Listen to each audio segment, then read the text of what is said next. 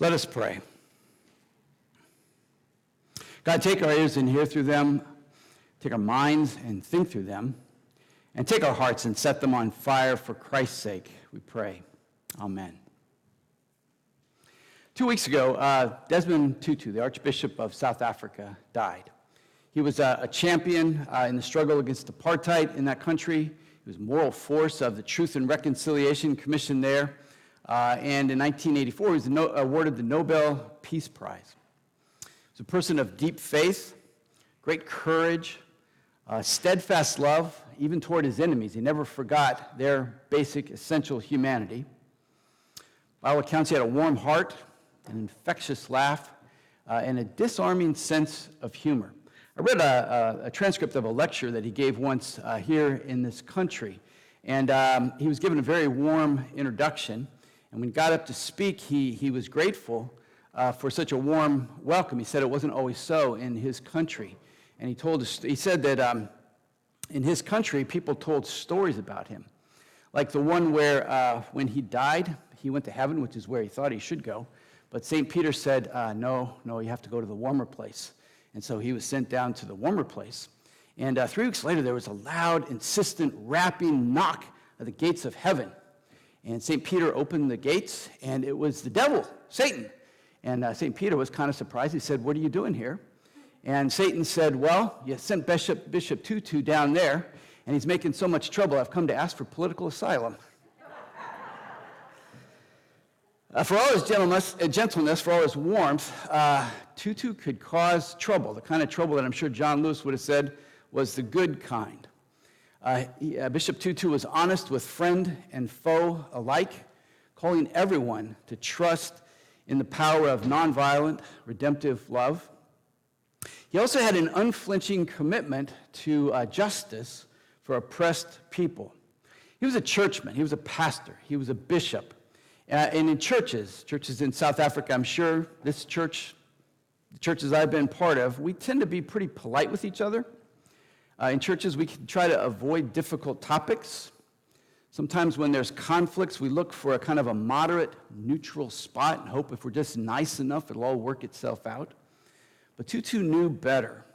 And so he would often say, if you are neutral in situations of injustice, you have chosen the side of the oppressor. And he had a very African metaphor to make his point. He said, if an elephant has its foot on the tail of a mice and you say you are neutral, the mouse will not appreciate your neutrality. So, I want to talk about justice. I want to talk about that kind of justice. I want to talk about equity. Last fall, we started talking about uh, the new normal because at that time it seemed like the, this pandemic was winding down. Turns out that wasn't completely true. This pandemic will eventually end, though. And when it does, whatever was normal in the past is going to be in the past. I mean, we're coming up on the third year of this pandemic now. Uh, when it ends, we're going to settle into something new eventually new patterns, new habits, new norms. Uh, and if we're not intentional, I suspect we would just get carried along by whatever's convenient, whatever's conventional. And we will have missed an opportunity to be thoughtful, uh, to be imaginative, to be faithful in what becomes normal. So, we've been talking about lenses for looking at the ways we live together as followers of Jesus. Last fall, we talked for a while about reverence. Reverence is a way of seeing the holiness, the beauty, uh, the love of God that runs through everything, that runs through everyone. We're part of an economy that treats everything as a commodity to be bought and sold. We're part of a culture that's committed to consumerism. Reverence is a way of seeing ourselves, a way of seeing others, of seeing the world differently, of seeing all of it as part of God's numinous creation. So we talked about reverence. We talked about density as a second lens. We talked about the priority of deep, thick relationships in our life together, particularly here as a congregation. Uh, you know, churches changed through this pandemic. Uh, Sundays used to be the hub of our life together as a congregation, but since March 2020, uh, we haven't had Sunday school, not for kids anyway. Uh, there was a point where we had 80 or 90 kids running through this building. There was just an energy that pulsed through this space. Literally running, Literally running absolutely. Uh, on Sunday mornings, uh, this place, we, we have two services. Right now, there's a, actually today, there's less than a third of the congregation here, and maybe a third joining us online. Uh, and I'm not sure where the other third are. But rather than pining for the way that things used to be, and rather than tracking attendance, I mean, that was the one thing we used to count, well, we count that in the offering. Uh, but rather than tracking attendance to see how we're doing, density is a way of focusing uh, on what matters, whether we can all be here or not a way of focusing on the quality, on the depth, on the durability of our relationships. So, in a broad way, reverence is about our life with God, uh, density is about our life together. And today, I want to talk about justice or equity as a lens for looking at our life in the world and what we are called to strive for as followers of Jesus in, in whatever's going to become this new normal. Now, here at Portland Mennonite Church, as part of Mennonite Church USA, as part of Mennonite World Con- uh, Conference, um, we're pacifists, right? We're historic peace church. And so this reading today from 2 Corinthians resonates with us.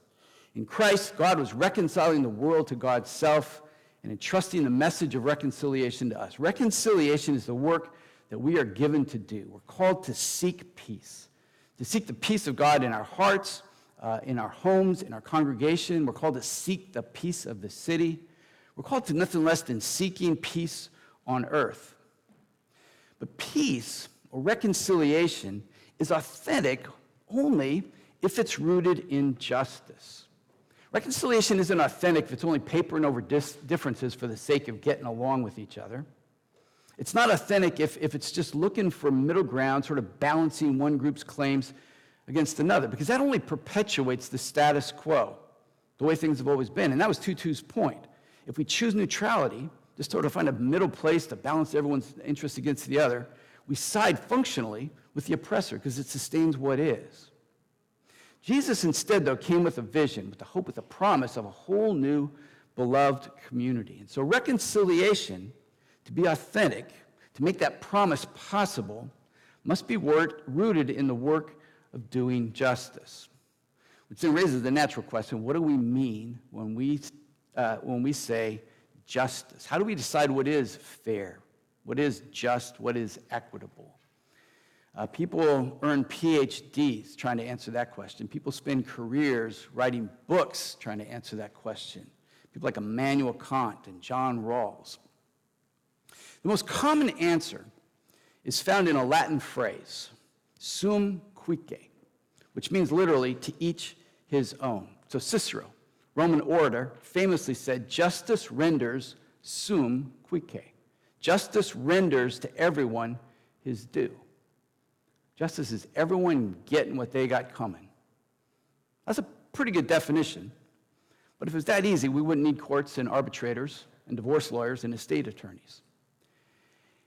And do we really want what we got coming?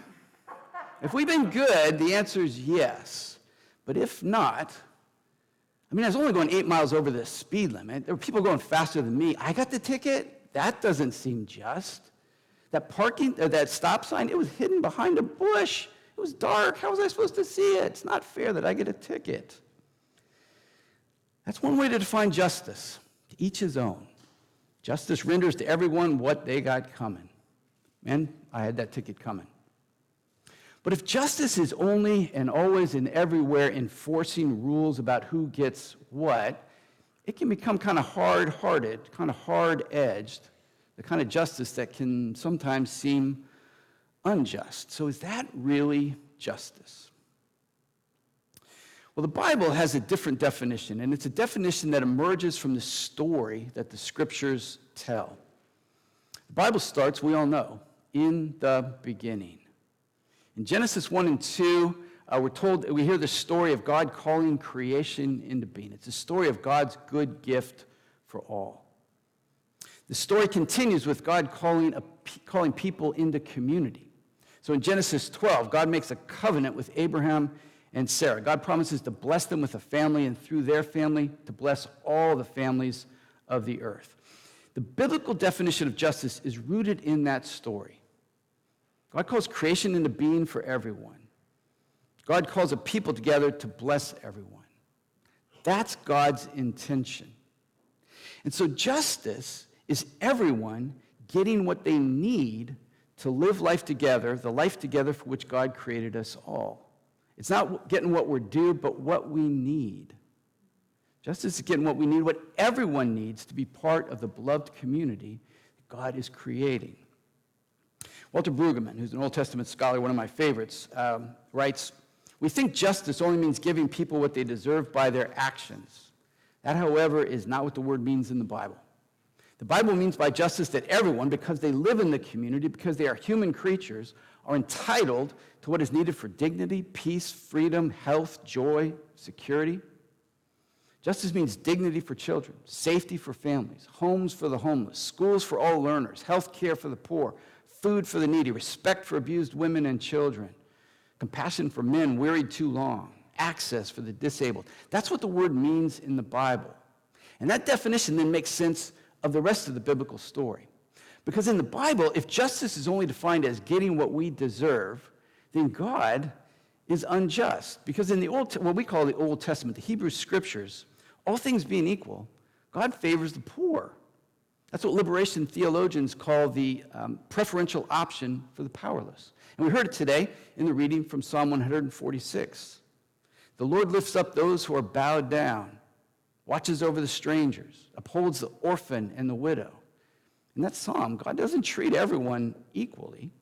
God favors the ones who've been marginalized, who don't have access to what is needed. In the Gospels, the stories Jesus told, the life that he lived, embodied that biblical notion of justice. There's a parable some of us know from Matthew 20 where a landowner hires some, uh, some workers for the field. And some people show up at dawn and get a job and they work all day. And some people show up at noon and he still needs more workers in the field, so he hires them. And then some people show up late in the afternoon, still needs more workers, he hires them. And at the end of the day, everyone goes to get paid. And the people who worked the full day get a full day's pay. And the people who worked from noon on get a full day's pay. And people who came late in the afternoon get a full day's pay. And if I was one of the first ones to show up to work at dawn, I would think that is pretty unfair. Jesus is making clear that the gospel, uh, the gospel has a different notion of justice. In the Gospels, Jesus talks a lot about forgiveness. Forgiveness is definitionally unfair. Forgiveness, if you've been harmed, means giving up your right to the satisfaction that you got coming. But forgiveness is what's needed to restore relationships, to restore relationships with God, to restore relationships within the beloved community. And at the center of the gospel is the story of the cross. Jesus enduring the injustice of the cross. Jesus wrongly condemned, bearing the pain of our sin. Jesus endured the injustice of the world so that we can experience the justice of God, forgiveness, reconciliation. So, justice is getting what we need, what we all need, what everyone needs to live the lives for which God has created us, for relationships to be reconciled between friends and strangers, neighbors, even enemies, so that God's will is done on earth as in heaven. And that kind of justice is first deeply personal, because all of us, all of us have acted badly. We've hurt others. Times we've taken what wasn't ours. We've been deceitful. And the Bible just calls that flat out sin. And the thing is, when we have sinned, when we've hurt someone else, we can't undo what we've done. It's impossible to unspool the consequences that we've set in motion.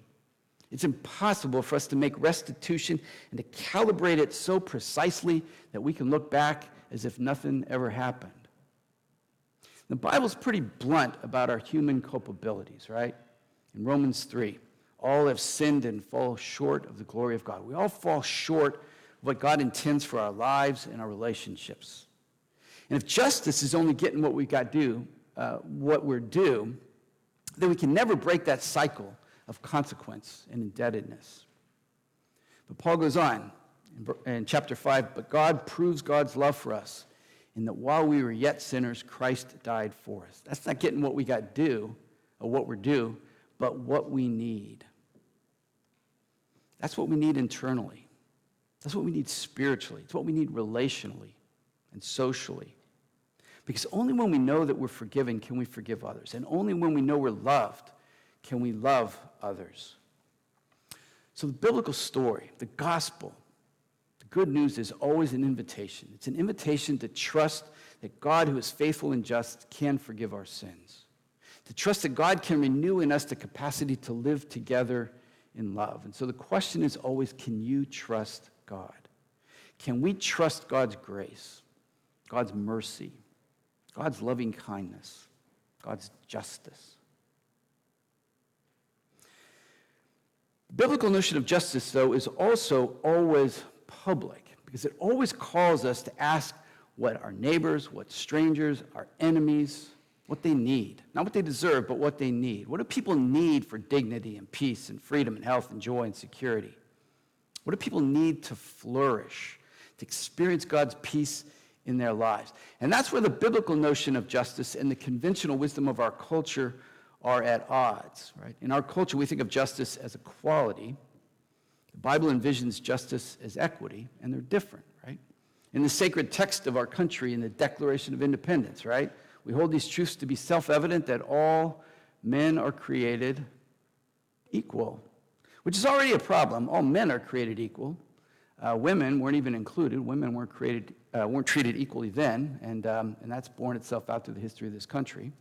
And slaves, whether male or female, didn't matter. Slaves in the new constitution of this country were accounted as three fifths human. Pretty hard to think of yourself as equal then. So it's a wonderful ideal, but it doesn't describe reality. The reality is Are not equal. In this country, in our culture, some of us are privileged, some people are disadvantaged. So if we think of justice only as equality, is everyone getting the same, it only perpetuates differences, right? It's the elephant with his, uh, with his foot on the tail of that mouse. So the biblical notion isn't equality, but equity. And um, Lisa earlier mentioned some illustrations, so we're going to show those right now. Uh, here's an illustration to, uh, this, show, this is what you talked about earlier, the, um, uh, an image of equality, because everyone gets the same, right? Everyone gets a box. But is that just? Well, if you're that short kid on the end, and I was pretty short when I was young, uh, that does not feel uh, right, does it? So that's equality. Let's go to the next one. So this is equity. Not equal, but what's needed. And some people could look at that and say, well, that's not fair. But as we used to say to our daughters all the time, fair doesn't mean equal. Equal doesn't describe reality, it doesn't account for the privilege that favors some of us. So let's go to the third slide. Here's reality on, on the right. And that's, uh, that's me up there and many of us, right? I can get all the boxes I want. I'll just go out and buy more boxes. But all of these images are static. They all assume that the fence is just there. But there's another possibility. So let's go to that last one. The work of justice can include breaking down fences, breaking down systemic barriers. That was the work of Jesus. Remember the words of Paul in Ephesians 2?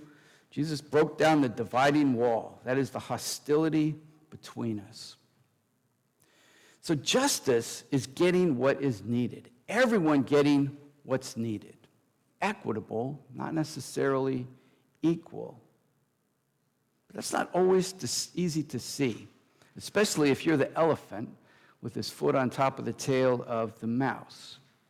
And so, to help us see what's needed, what's equitable, Miroslav Volf uh, suggests a practice he calls reverse perspective. And this is from his book, Exclusion and Embrace. Right? So our understanding of God's justice is imperfect. And we can pervert justice even as we seek to do it. We enlarge our thinking by letting the voices and perspectives of others, especially those with whom we may be in conflict, resonate within ourselves by allowing them to help us see them as well as ourselves from their perspective. And if needed, readjust our perspective as we take into account their perspectives. So, doing justice requires this practice of reverse perspective. It requires us to ask what people need to experience God's peace. It requires us to ask the ones with whom we disagree, to ask the neighbors we don't know, to ask people living on the street, ask black people, indigenous people, people of color. It requires us to ask and to listen. And that's one of the reasons that we're doing an anti racism audit here at Portland Mennonite Church. I mean, we're a mostly white congregation. Live in a country that was founded on the notion of white supremacy. I mean, that's how colonialists, that's how settlers could come from Europe uh, to the North America and imagine it was their right to take land and subjugate and enslave people. And that white supremacy continues to infect us all, continues to infect even the church. Desmond Tutu described it as a river that we've fallen into, and it's hard to get out. But it makes that vision of the beloved community impossible.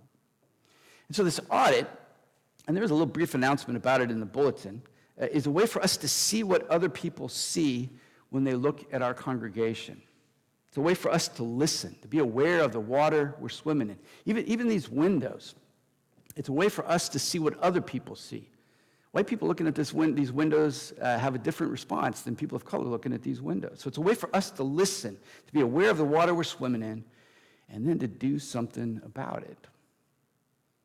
But equity isn't just about race, it's a lens for looking at something as monumental as global climate change, right? I mean, the causes and impacts of global climate change are disproportionate, they're unequal. The people bearing the brunt of it are often the ones who are least responsible. So, what does justice then require from us? What does it require for them? It's also a lens for looking at something as immediate uh, as homelessness.